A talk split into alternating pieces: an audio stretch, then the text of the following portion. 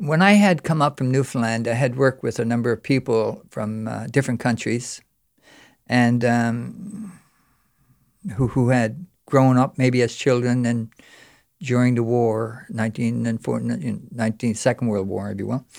And some of the pain and all that came out of that. These people, say, from Eastern Europe, even Western Europe. It's called Danube Morning.